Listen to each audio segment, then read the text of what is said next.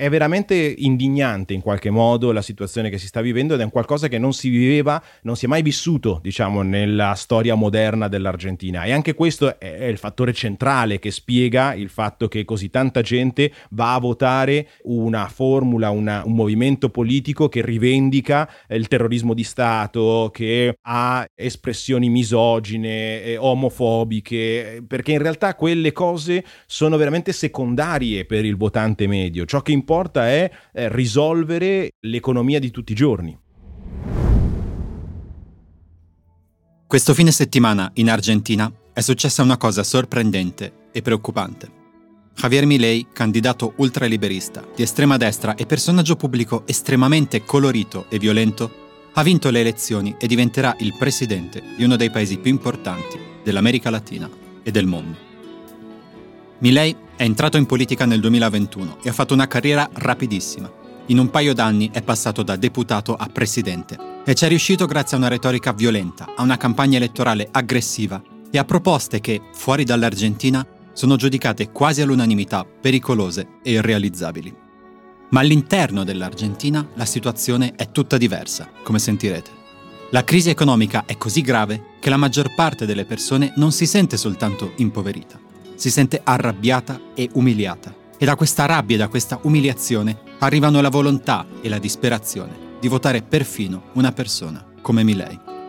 E dico una persona come Milei perché il nuovo presidente dell'Argentina non è il classico populista di estrema destra, come se ne vedono in giro. Milei è prima di tutto un ideologo estremista, che sostiene per esempio che bisognerebbe far esplodere la banca centrale argentina che vuole distruggere lo Stato sociale del paese e ha già promesso tolleranza zero contro tutti i suoi nemici. Insomma, se il sistema politico argentino non troverà contromisure per moderare le sue idee estreme, Milei potrebbe diventare un serio problema, non soltanto per l'Argentina. Per questo ne parliamo con Federico Larsen, giornalista argentino che collabora con numerose testate e fa parte dell'Istituto di Relazioni Internazionali dell'Università di La Plata. Federico Larsen vive in Argentina e ha visto in prima persona la crisi del suo paese e la risposta rabbiosa e preoccupante che ha consentito a Javier Milei di diventare presidente.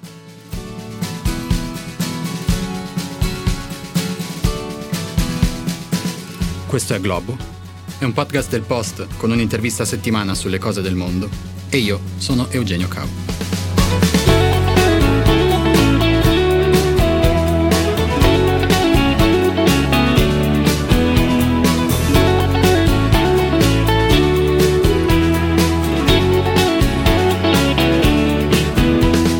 Federico Larsen, benvenuto. Grazie mille per avermi contattato. Cominciamo parlando di lui, parlando di Javier Milei.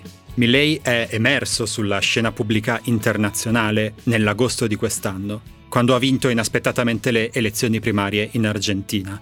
In Argentina c'è questa cosa che si chiamano primarie simultanee obbligatorie in cui tutti i partiti politici, tutte le coalizioni devono contemporaneamente lo stesso giorno presentare un proprio candidato che deve essere votato dalla popolazione, per cui diciamo si crea questa situazione in cui ci sono delle pre-elezioni. E lui in queste pre-elezioni che si sono tenute ad agosto è arrivato primo con circa il 30% dei voti, in una maniera sorprendente perché tutti pensavano che sarebbe stato un candidato al margine, un candidato di quelli estremisti che a un certo punto poi finiscono nel dimenticatoio della storia. Invece Javier Milei arriva come primo vincitore delle primarie di agosto e poi, al primo turno delle elezioni vere e proprie, quelle che si sono tenute il 22 ottobre, ottiene il secondo posto dietro a Sergio Massa. Fino a che il 19 novembre riesce a rimontare e a vincere la presidenza. Quindi oggi Javier Milei è il presidente eletto dell'Argentina. Siamo davanti quindi a una carriera politica meteorica. Pensiamo peraltro che Milei è entrato in politica nel 2021, per cui lui in due anni è riuscito a passare da nessuno a presidente dell'Argentina, che è uno dei paesi più importanti dell'America Latina e del mondo. Quindi vorrei chiederti, da dove viene il politico Javier Milei?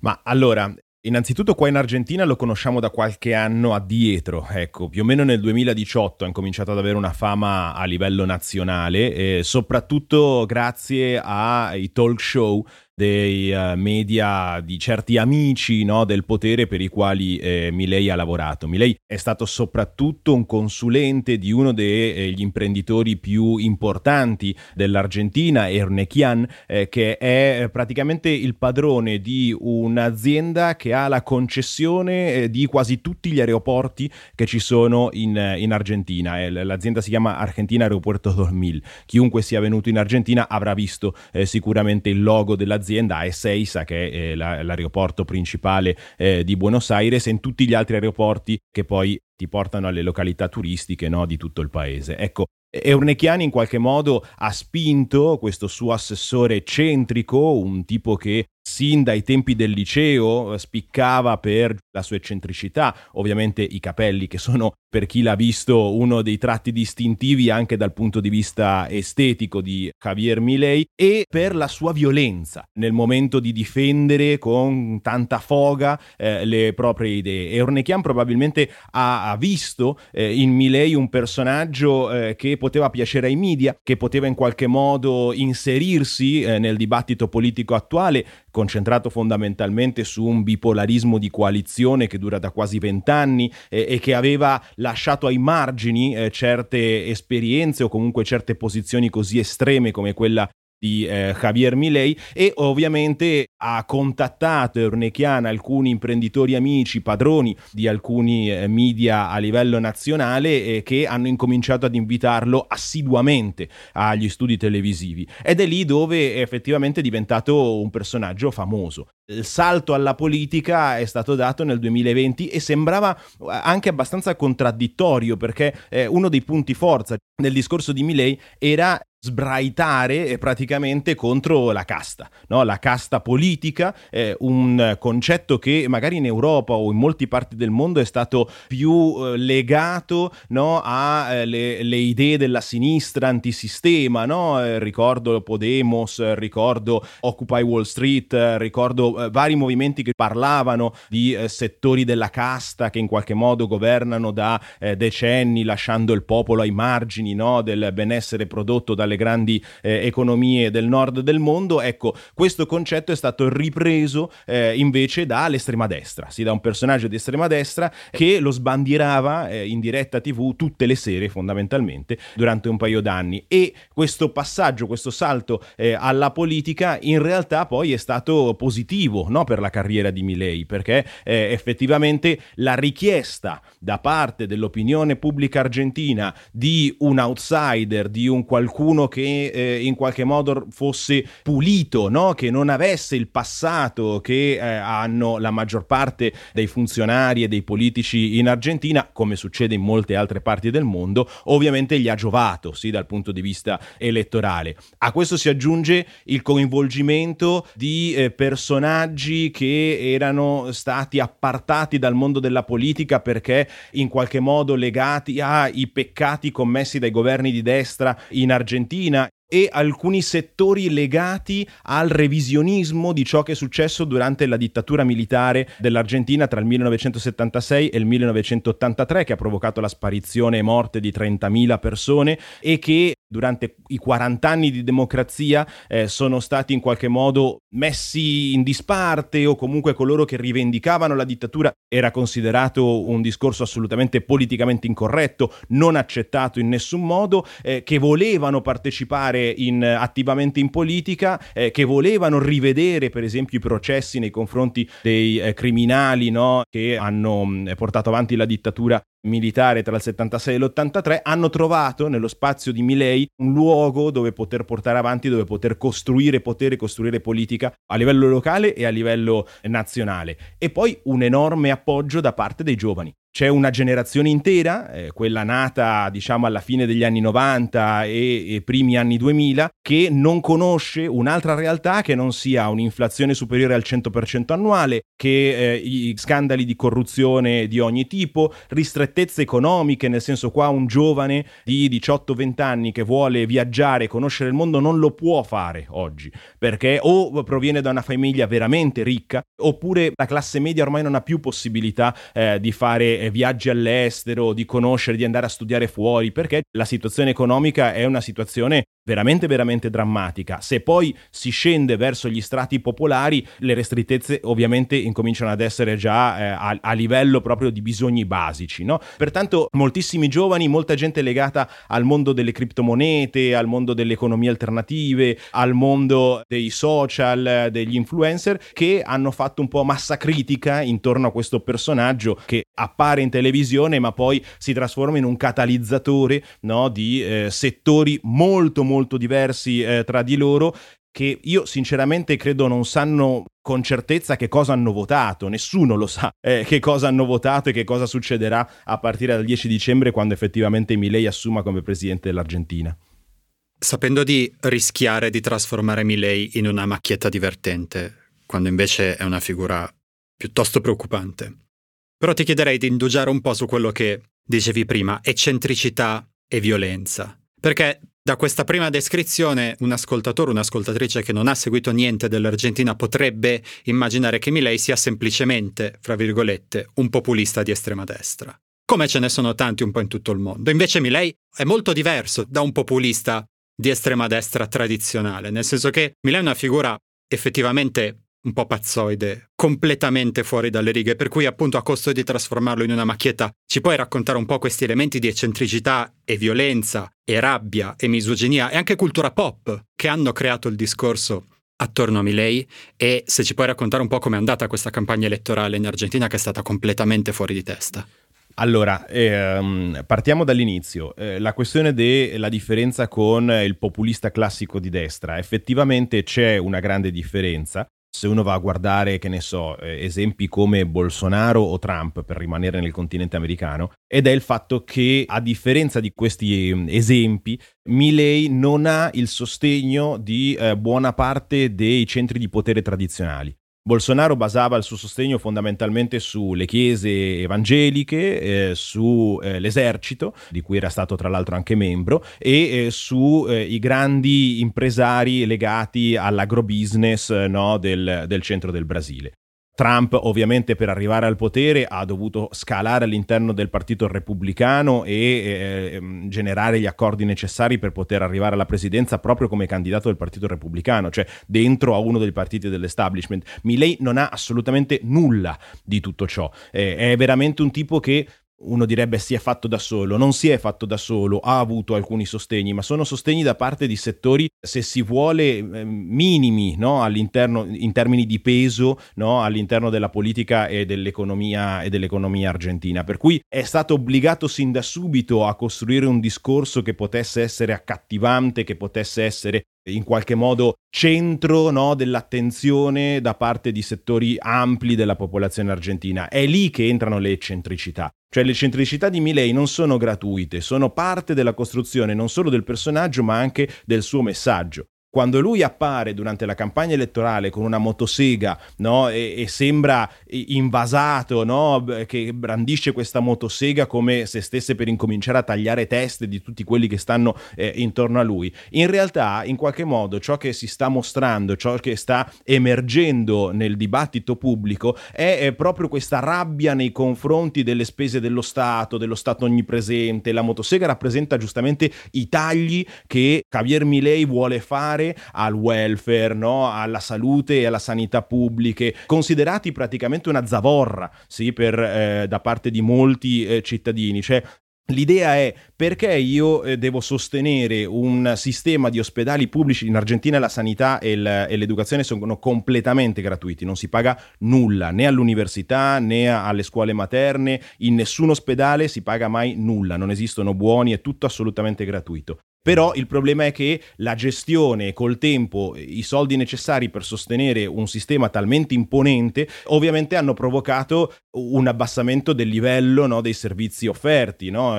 dal punto di vista delle infrastrutture, dal punto di vista dei salari di chi ci lavora e così via. Allora eh, il ragionamento è perché io devo sostenere delle strutture fatiscenti eh, che sono delle sacche di corruzione che servono ai politici per mettere i propri amici, i propri parenti in eh, posti di potere, quando tranquillamente posso tagliare tutto sì, e fare in modo che sia il mercato e non lo Stato a eh, regolare tutte queste cose. È possibile quel ragionamento solo ed esclusivamente grazie al collasso eh, di molti degli assiomi che stanno alla base eh, della cultura politica argentina degli ultimi 40 anni, che è il periodo diciamo democratico più lungo che ha vissuto l'Argentina dalla, eh, dalla sua indipendenza eh, fino ad oggi. Quegli assiomi erano basati giustamente su uno Stato sociale forte, una presenza dello Stato per poter eh, aiutare i più deboli, per poter sostenere i più deboli. Ecco, eh, Milei e la sua virulenza si scaglia contro quel, eh, quel modello no, che è stato alla base di, de, dell'accordo sociale di tutti gli argentini durante gli ultimi 40 anni. Ed ecco che appare la motosega,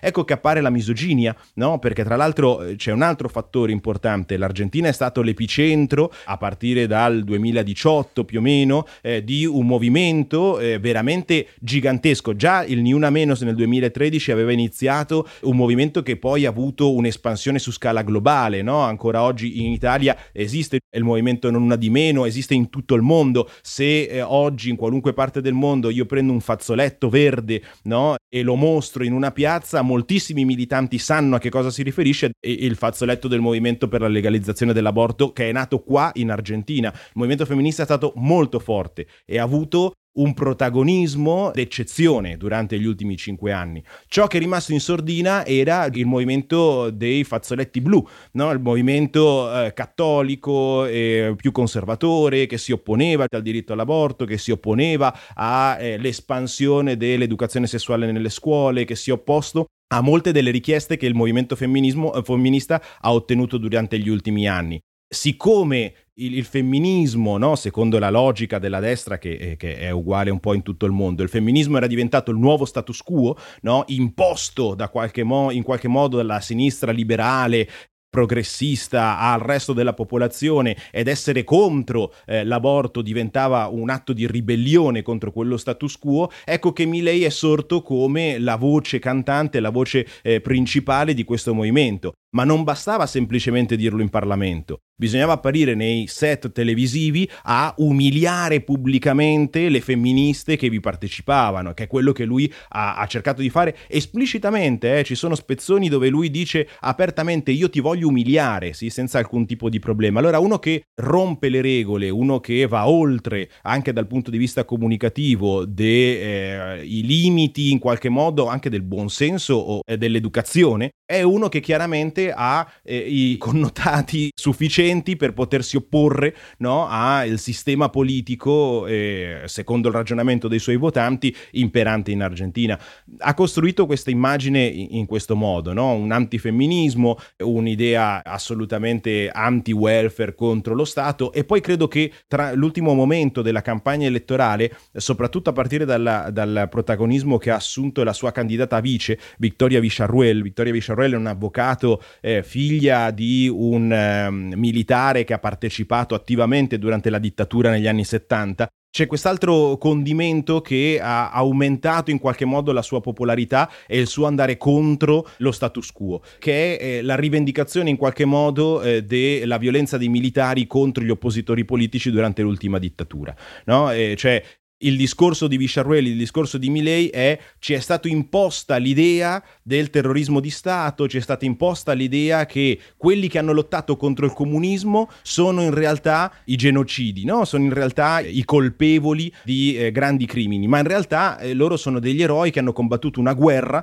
contro l'espansione del, del socialismo in Argentina e che vabbè hanno, hanno commesso eccessi. No? Ci sono stati degli eccessi e pertanto vabbè bisognerà giudicare quei minimi eccessi, ma è finita lì. No? Eh, I 30.000 desaparecidos è un'invenzione della sinistra, eh, le torture, le sevizie, i campi di sterminio eh, sono tutti ingigantiti da eh, questa, questa, versione liberal socialista che eh, si è imposta nella società argentina. Ecco, e c'è molta gente che effettivamente, molta più di quella che pensavamo, evidentemente, eh, che aderisce a questo tipo di discorsi e, e che pertanto ha ottenuto chiaramente un appoggio anche su quel lato.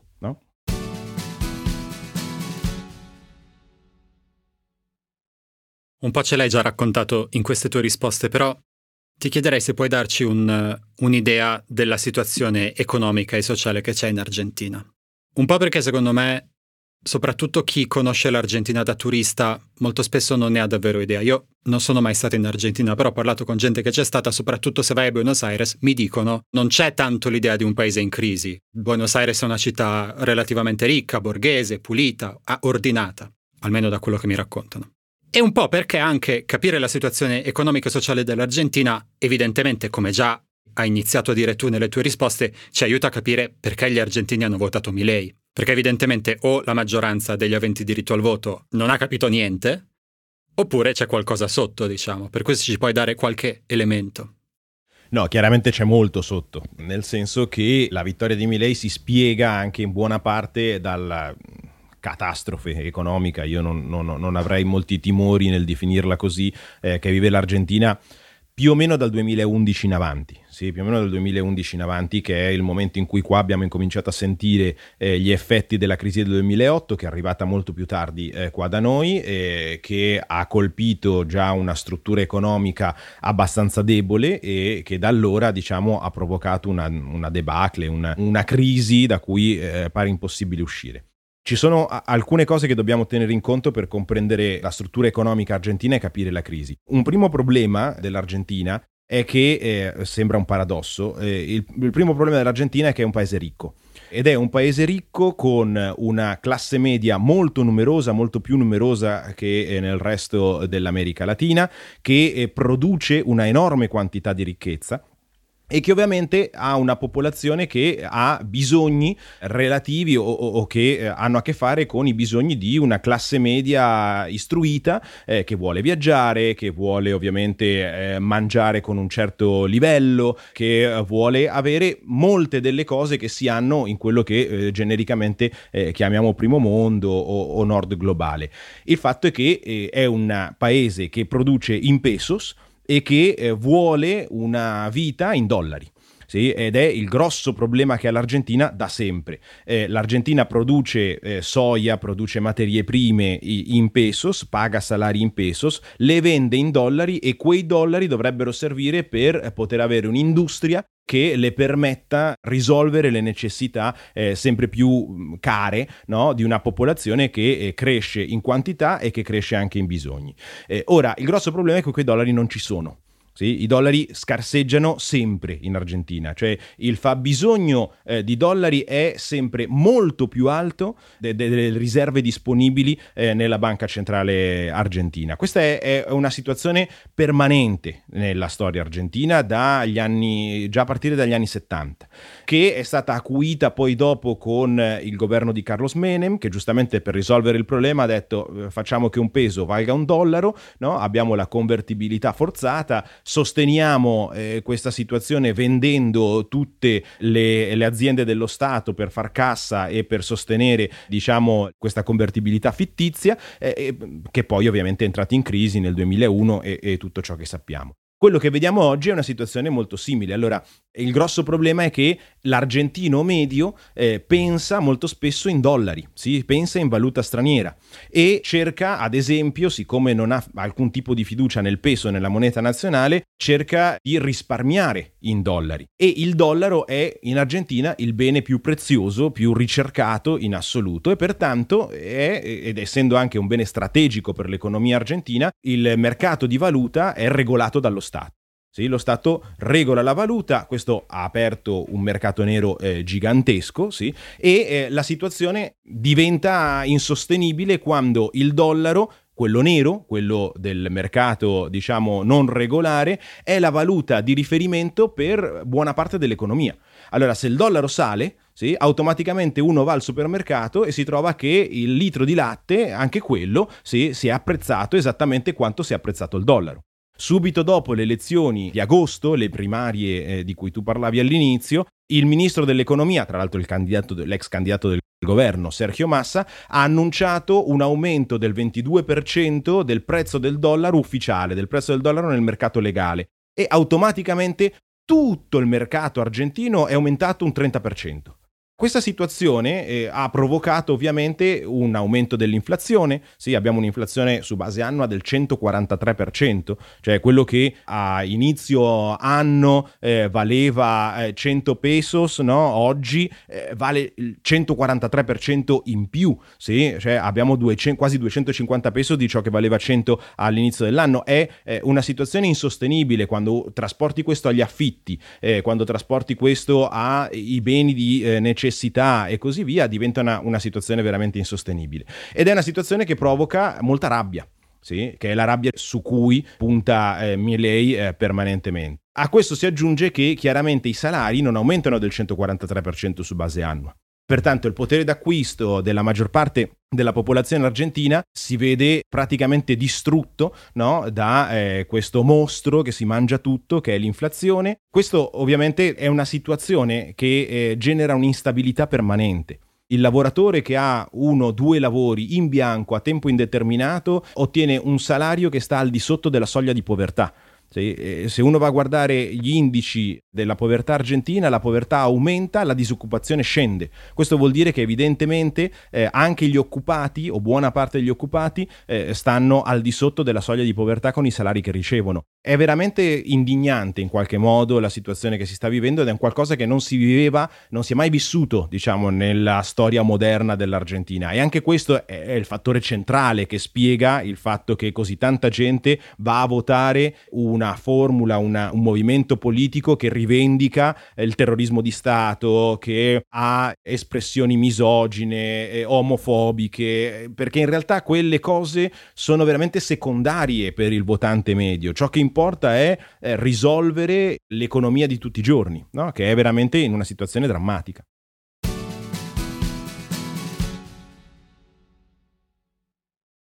Vorrei chiederti un po' se hai degli aneddoti, se hai degli elementi che ci possano aiutare a dare il polso di cosa pensano, di cosa vogliono gli elettori di Milley. Hai qualche piccolo aneddoto, qualche piccolo racconto?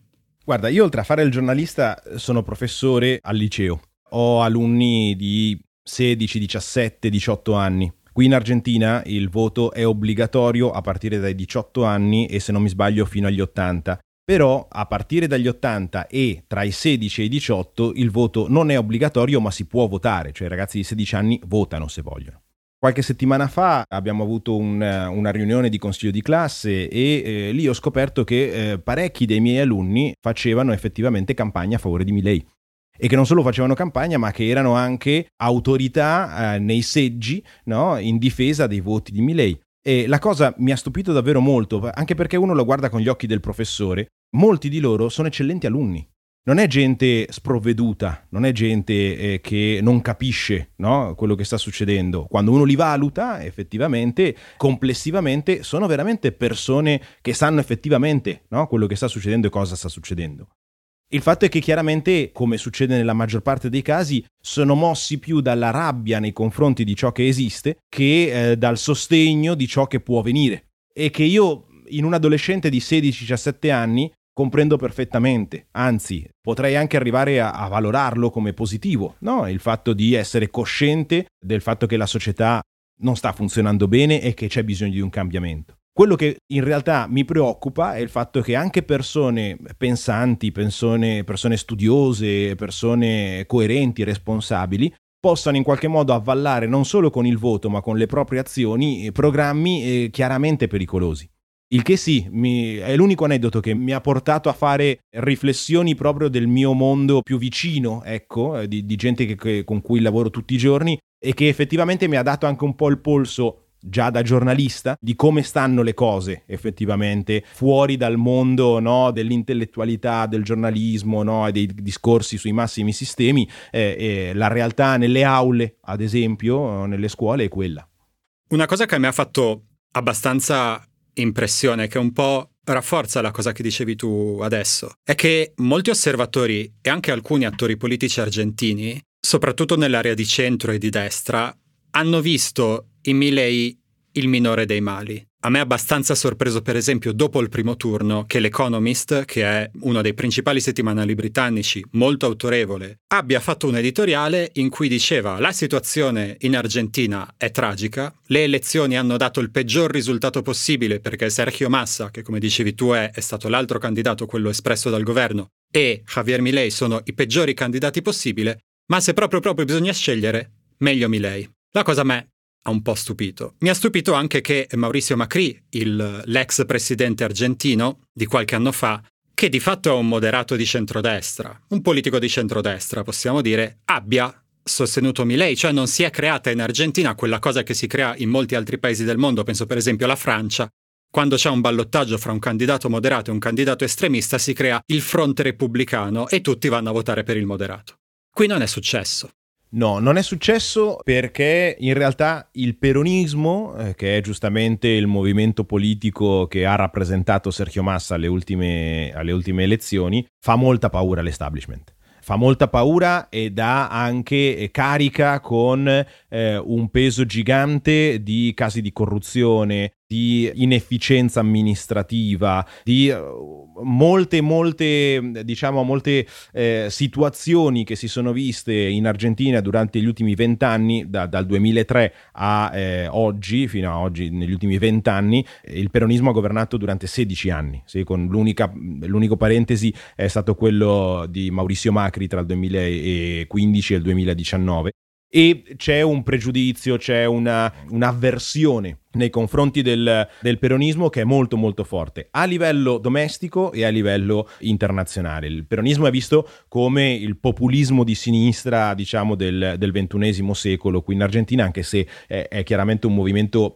molto molto più complesso, molto molto più ampio, molto più vecchio, sì, eh, ha ormai più di 70 anni eh, e di questi 70 eh, buona parte li ha passati proprio nel, nel potere ehm, ed è lo spauracchio, ecco, eh, per il liberismo in in generale, anche per il liberismo più moderato. Allora, di fronte a una scelta tra i peronisti che già conosciamo, eh, un personaggio come Milei che non lo conosciamo ma forse eh, potremmo anche cercare di gestire, chiaramente buona parte dell'establishment a livello locale, a livello internazionale ha preferito Milei. Ora, in questo c'è anche un altissimo grado di opportunismo da parte di alcuni settori della dirigenza politica locale, tra cui eh, spicca giustamente Macri abbiamo tolto l'accento calabrese al, al, al, cognome dell'ex presidente, per cui lo chiamiamo Macri e non Macri.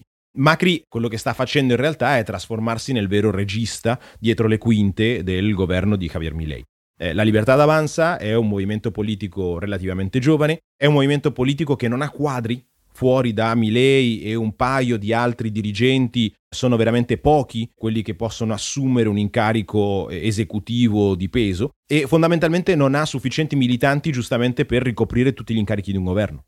Ha bisogno sì o sì di un sostegno da parte di una forza con maggior presenza istituzionale, con maggior presenza anche dal punto di vista degli agganci e degli appoggi politici ed economici in Argentina e fuori dall'Argentina è lì che appare Mauricio Macri come il leader che può in qualche modo, il socio, il partner, diciamo, che può in qualche modo sostenere no, un, un, governo di, eh, di Javier Milei. Questo ha provocato una rottura dentro alla coalizione di centrodestra storica all'interno della politica argentina perché eh, chiaramente eh, i coloro che hanno governato con Mauricio Macri tra il 2015 e il 2019 non sono contenti del fatto che Maurizio Macri eh, abbia fatto questa alleanza con Milei. Pertanto anche sotto il punto di vista politico è veramente incerto il futuro. Quanti dei deputati eletti della coalizione di centrodestra andranno con Milei e quanti invece andranno all'opposizione? Quanti dirigenti eh, seguiranno Macri e quanti invece rimarranno fedeli alla linea eh, della maggioranza della coalizione di centrodestra?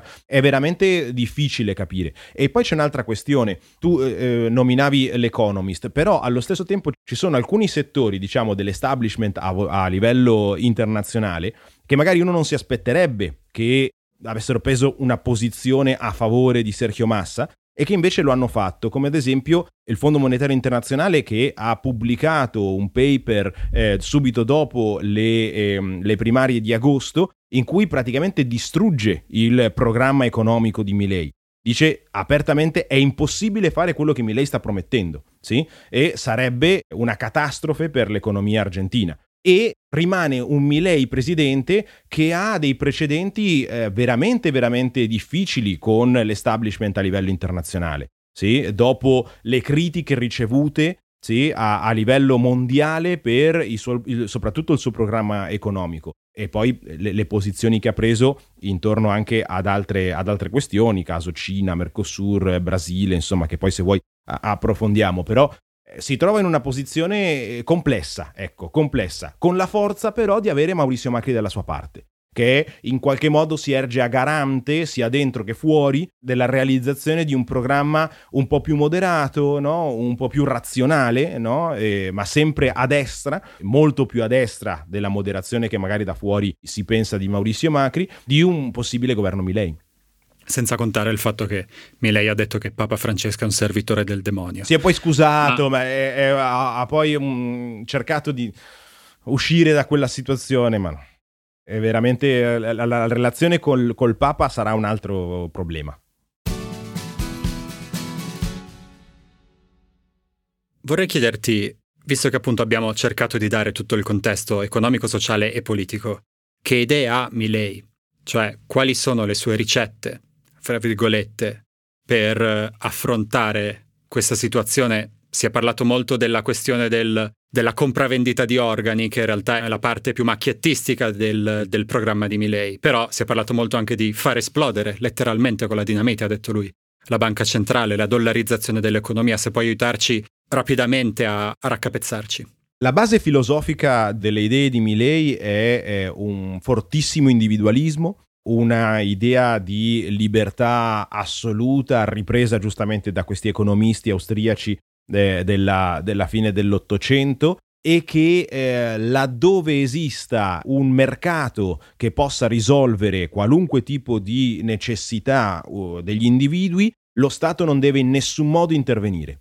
Citavi la questione della vendita di organi, addirittura ha parlato della vendita di bambini. No? Lui dice: se noi abbiamo un sistema di donazione di organi che ha i suoi problemi, che non riesce effettivamente a garantire a tutti coloro che sono all'interno della lista un organo per poter sopravvivere, perché non liberalizzare il mercato e che sia il mercato a regolare eh, questo tipo di attività? Se ci sono così tanti problemi con il sistema di adozione di bambini che è lento, eh, ci sono tante famiglie che vogliono adottare ma non possono, allora perché non apriamo il mercato? Perché non è il mercato a regolare eh, quel, tipo, eh, quel, tipo, di necessità? Questa è la, eh, la logica eh, che applica Camilei un po' a tutti gli aspetti eh, della vita sociale, della vita eh, individuale eh, dei cittadini. Portato poi alla macroeconomia è giustamente quella serie di ricette, no? Che hanno come fulcro la eh, riduzione dello Stato ai suoi minimi termini. Cioè lo Stato solamente si deve eh, incaricare di garantire la sicurezza sì, eh, degli individui e il resto è poi regolare laddove sia necessario sì, per evitare conflitti. Il resto lo deve fare il mercato e la libera iniziativa individuale. Su quello si basa eh, tutto ciò che eh, Milei sostiene. Ora, eh, chiaramente in uno Stato come l'Argentina, in un paese con la cultura politica che ha l'Argentina, questo tipo di ricette solamente sono possibili con eh, una repressione eh, gigantesca. La società argentina è una società che si mobilita molto, è una società che sa protestare, sa organizzarsi, è inevitabile che eh, questo tipo di proposte provochino una reazione molto molto dura sì, da parte dei movimenti sociali, partiti politici, ma anche eh, individui in generale che chiaramente vedranno la loro situazione peggiorare in molti casi, no? se uno dice, come ha detto Milei, bisogna eliminare le indennizzazioni eh, per i lavoratori che vengono licenziati, eh, bisogna eliminare tutto il sistema di ammortizzatori sociali eh, no? e, e, e tutto il sistema di sussidi. Ovviamente questo provocherà una risposta che è logica no? da parte delle persone che vengono colpite da questo tipo di, eh, di iniziative e, ed è lì dove eh, io credo ci sarà eh, veramente da, da, stare molto attenti, sì? perché eh, il movimento sociale argentino è agguerrito e evidentemente anche Milei lo è e lo ha detto esplicitamente domenica sera in chiusura del suo discorso, lo ha detto qua sarà tolleranza zero, sì? contro chi protesta per le cose che io farò eh, sarà tolleranza zero e, e lì è ciò che a molti preoccupa no? una situazione eh, di questo tipo, specie in una società, come dicevamo, economicamente ma anche culturalmente e socialmente in crisi. No? Tu all'inizio di questa conversazione hai detto che gli argentini non sanno che cosa hanno votato. Perché effettivamente Milei è un po' una, una scatola nera, no?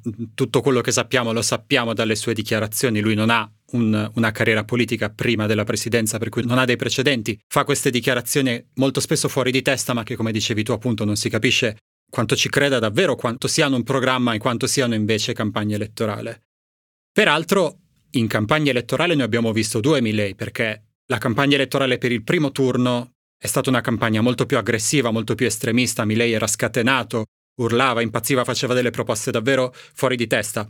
Mentre invece quando poi è arrivato secondo al primo turno ha capito che doveva un po' moderarsi e quindi ha moderato un po' la sua campagna tra il primo e il secondo turno, quindi la campagna che è arrivata poi alle elezioni di domenica, ha fatto perfino un, una serie di video, una serie di discorsi in cui ha detto che no, io non voglio liberalizzare tutta la sanità pubblica, voglio solo renderla più efficiente e così via. Quindi ovviamente gli argentini non sanno che cosa hanno votato e in questo momento, così presto, non lo sa davvero nessuno che cosa hanno votato gli argentini. Però ti chiederei comunque di darci, se non una previsione, quantomeno qualche indicazione, qualche indizio, qualche strumento per capire quello che succederà nelle prossime settimane. La presidenza Milei, secondo me, si aprirà all'insegna di una domanda. Quanto sono solide le istituzioni argentine? Quanto potrà il sistema di pesi e contrappesi di qualunque sistema repubblicano sostenere l'avanzata eh, da parte di Milei se effettivamente Milei e i suoi hanno intenzione di avanzare nel modo in cui pensano di farlo o dicono di volerlo fare? Se vogliono eliminare la banca centrale, cosa che già il presidente del Tribunale Costituzionale ha detto è anticostituzionale, non si può fare, lo faranno comunque? Governerà a colpi di decreto o cercherà di stabilire una serie di accordi per raggiungere le maggioranze necessarie per far passare le leggi che vuole fare? Queste sono le domande ancora prima di pensare al programma politico. Sappiamo che ha un programma politico chiaramente eh, molto estremo in, in, diversi aspetti, che è un movimento aggressivo, sì, che è un movimento estremista in molti altri aspetti. Ora, il sistema istituzionale domerà Milei o sarà Milei a modificare il sistema istituzionale? Il sistema istituzionale argentino è veramente debole, sì? è veramente molto debole, perlomeno per la grandezza, perlomeno per la forza che ha l'economia argentina e il ruolo che ha a livello regionale, per esempio l'Argentina. Dovrebbe essere forse uno Stato molto più solido, vedendo il posto che occupa a livello internazionale in America Latina e, e nel mondo. Milley sarà capace di adattarsi a questo modello o no? Questo in, in, primo luogo. E poi dopo che cosa porterà avanti? Ma sicuramente eh, ci sarà una campagna di privatizzazioni, lo ha già detto praticamente ore dopo la vittoria di domenica e, e, tra le prime cose che vuole privatizzare sono i mezzi di comunicazione statali, la, la, televisione pubblica, eh, l'agenzia di notizie Telam, vuole privatizzare IPF che è la, mm, eh, l'azienda dedicata all'estrazione di petrolio e gas eh, più grande dell'Argentina ed è quella statale che tra l'altro gestisce ehm, eh, giacimenti come quello di Vaca Muerta che è uno dei giacimenti di petrolio e, e non convenzionale più grandi del mondo. La stessa cosa vale per le risorse energetiche, il litio e altre risorse di cui l'Argentina è veramente ricca e che fanno gola sì, a, livello, a, livello, internazionale, molto probabilmente passeranno ad essere gestiti eh, da mani private. E poi bisogna vedere fino a che punto arrivano gli accordi con uh, l'establishment tradizionale, con Maurizio Macri, no? con uh, gli alleati del centrodestra, eh, con i governatori perché poi quella è un'altra questione molto molto importante. L'Argentina è uno Stato federale, sono 24 province, ogni provincia ha il suo governatore, il proprio potere esecutivo, il proprio potere legislativo, il proprio potere giudiziario, la propria Costituzione. L'educazione e la sanità, ad esempio, sono prerogative eh, federali, cioè delle province, non sono prerogative nazionali. Lui può dire che le vuole privatizzare, ma se le 24 province non votano eh, giustamente la privatizzazione del loro sistema, perché è il loro sistema educativo, è impossibile farlo non lo potrà fare. E in alcune province, come ad esempio la provincia di Buenos Aires, che è la più popolosa e dove vive il 40% eh, della popolazione dell'Argentina, è governata da un alfiere di Cristina Fernandez de Kirchner, del peronismo eh, di sinistra. Axel Kisilov, che è il governatore della provincia di Buenos Aires, è ad oggi eh, indicato come il principale esponente dell'opposizione progressista eh, nei confronti eh, di, eh, di, Javier Milei. Per cui il, il panorama è complesso, cioè anche se le idee di Milei non fossero così bizzarre per, per, usare un aggettivo, comunque, comunque avrebbe eh, grandissimi problemi all'ora di portarle avanti usando ovviamente le vie eh, legali, le vie previste no, dalla Costituzione e dalla legge eh, in, in questo contesto politico. Vorrei farti un'ultima domanda sulla politica estera che è una cosa di cui Milley parla abbastanza poco, nel senso che il cuore del suo argomento riguarda appunto la casta, riguarda la rigenerazione dell'Argentina, riguarda l'economia e così via. Però le po- tra le poche cose che Milley ha detto in politica estera e che sono almeno arrivate sulle cronache internazionali è che lui non vuole lavorare con i comunisti, ha detto. Lui vuole interrompere la collaborazione, diciamo così, con il Brasile, che è governato da, da Lula, che, che in realtà non è comunista, ma è comunque un politico di sinistra, e soprattutto vuole interrompere la collaborazione con la Cina, che invece è proprio governata dai comunisti. Ora, anche in questo caso bisognerà vedere che cosa succede. Però, come dire, l'Argentina negli ultimi anni aveva imbarcato una traiettoria, come dire, di equidistanza, di tentativo di equidistanza fra l'Occidente e, per così dire, la Cina. E aveva anche a- attivato alcuni progetti grossi con lo Stato cinese, con aziende cinesi. Leggevo di recente una pubblicazione in cui si parlava di, di Milei, e con una certa aspettativa anche si parlava del fatto che in Patagonia c'è una stazione spaziale costruita e operata dall'esercito cinese e gli americani dicevano beh, magari adesso la smantellano. E quindi volevo chiederti un po' come funzionerà questo rapporto, questa decisione di non collaborare con, aperte virgolette, i comunisti, chiuse virgolette.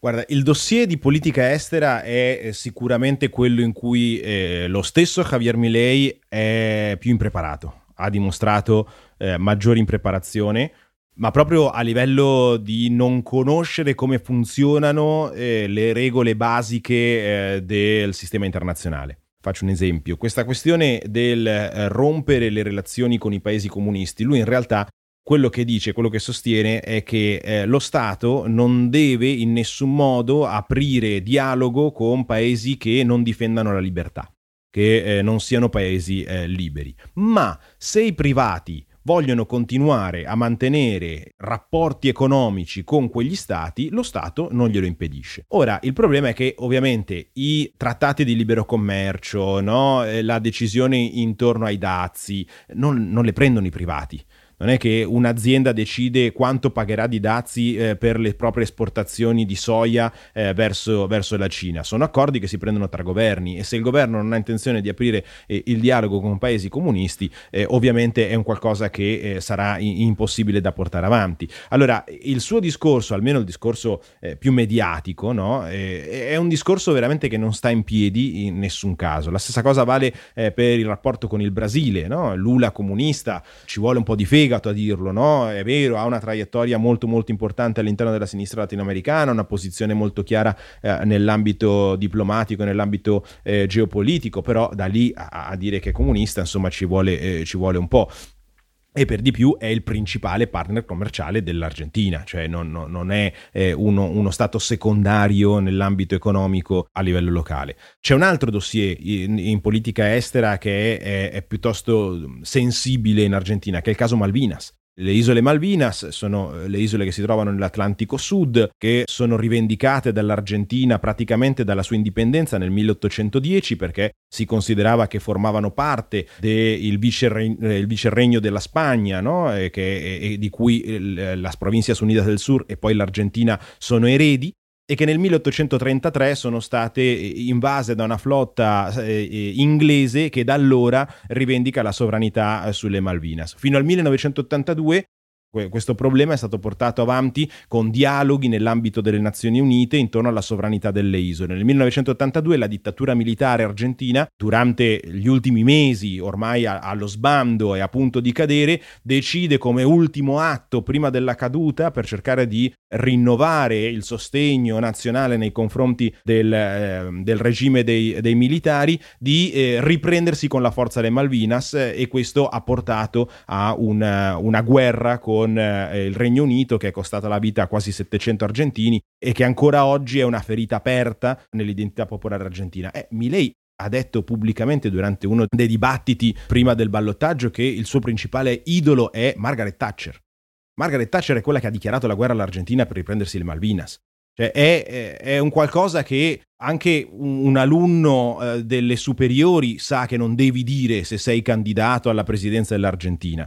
Cioè non conoscono nemmeno le questioni sulle quali avranno responsabilità di Stato. Questo è il, è il grosso problema e la grossa paura nell'ambito della politica estera. Per non parlare poi, eh, tu dicevi la questione dell'equidistanza rispetto a Cina e il mondo occidentale. Solamente due mesi fa, eh, durante il summit di Johannesburgo, i BRICS hanno aperto all'ingresso dell'Argentina no, come membro pieno del gruppo cosa che chiaramente Milei ha detto non ha nessuna intenzione di accettare. In teoria l'Argentina dovrebbe diventare membro eh, a partire dal 1 gennaio del 2024, eh, Milei prenderà l'incarico di presidente il 10 dicembre del 2023, per cui pare abbastanza logico che eh, l'Argentina non formerà parte dei BRICS a partire dal, dal 2024. Pertanto la politica estera dell'Argentina e il, la posizione geopolitica dell'Argentina a lungo termine è un altro grande punto di domanda, ma soprattutto il grande problema è su chi si appoggerà Milei per prendere le decisioni eh, che gli toccherà prendere. Chi sarà a in qualche modo fare da assessore, da consulente, insomma, nell'ambito di politica estera, perché eh, non si conosce nemmeno quello. È normale che tutti i candidati abbiano effettivamente un think tank, eh, un, eh, un, gruppo di esperti eh, che, eh, che, sostiene le posizioni del candidato prima delle elezioni. Nel caso di Milei non si conosce, non, non, non è del tutto chiaro, pertanto è, è veramente, veramente un, un, mistero ed è pericoloso sì, che sia così alle porte no, del, del 10 dicembre.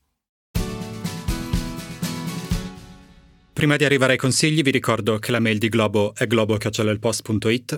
Vi ricordo di attivare le notifiche e se volete potete consigliare questo podcast, diffonderlo sui social e insomma farlo girare.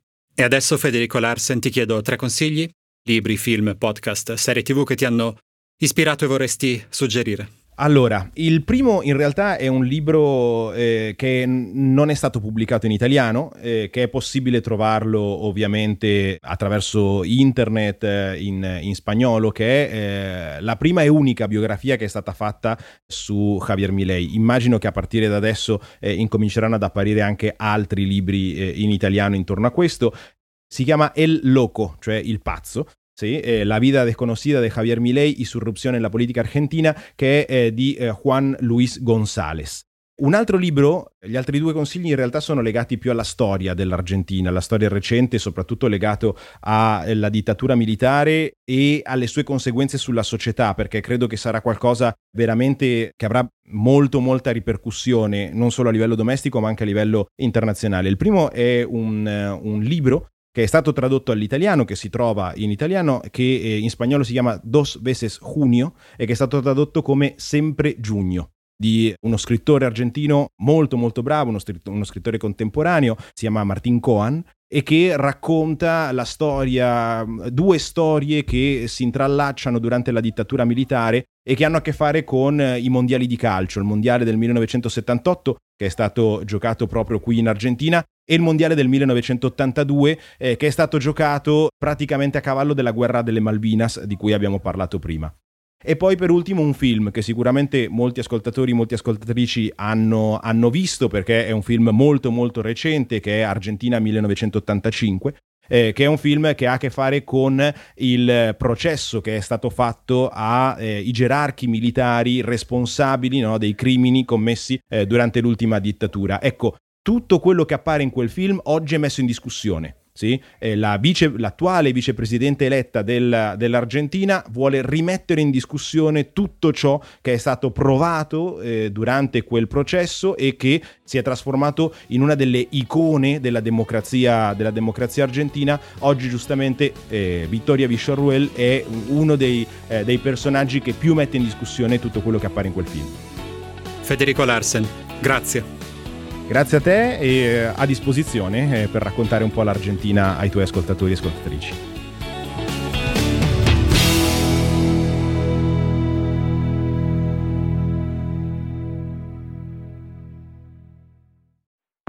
Come si decide un libro, chi lo vende, chi lo promuove, che economie ha, come funzionano le librerie, sono tutte cose che il Post prova a spiegare quando si occupa dei libri. Insomma, come succede che un libro arrivi da essere un'idea in testa a un autore a essere un oggetto in mano a un lettore. Adesso lo raccontiamo dal 21 marzo con le 10 lezioni sui libri, un corso online del Post per capire come funzionano ruoli e meccanismi nel mondo dell'editoria, insieme a me, che sono Luca Sofri, e a chi queste cose le fa di mestiere. Per iscriverti puoi andare sul post o scrivere a scuola chiocciola ilpost.it.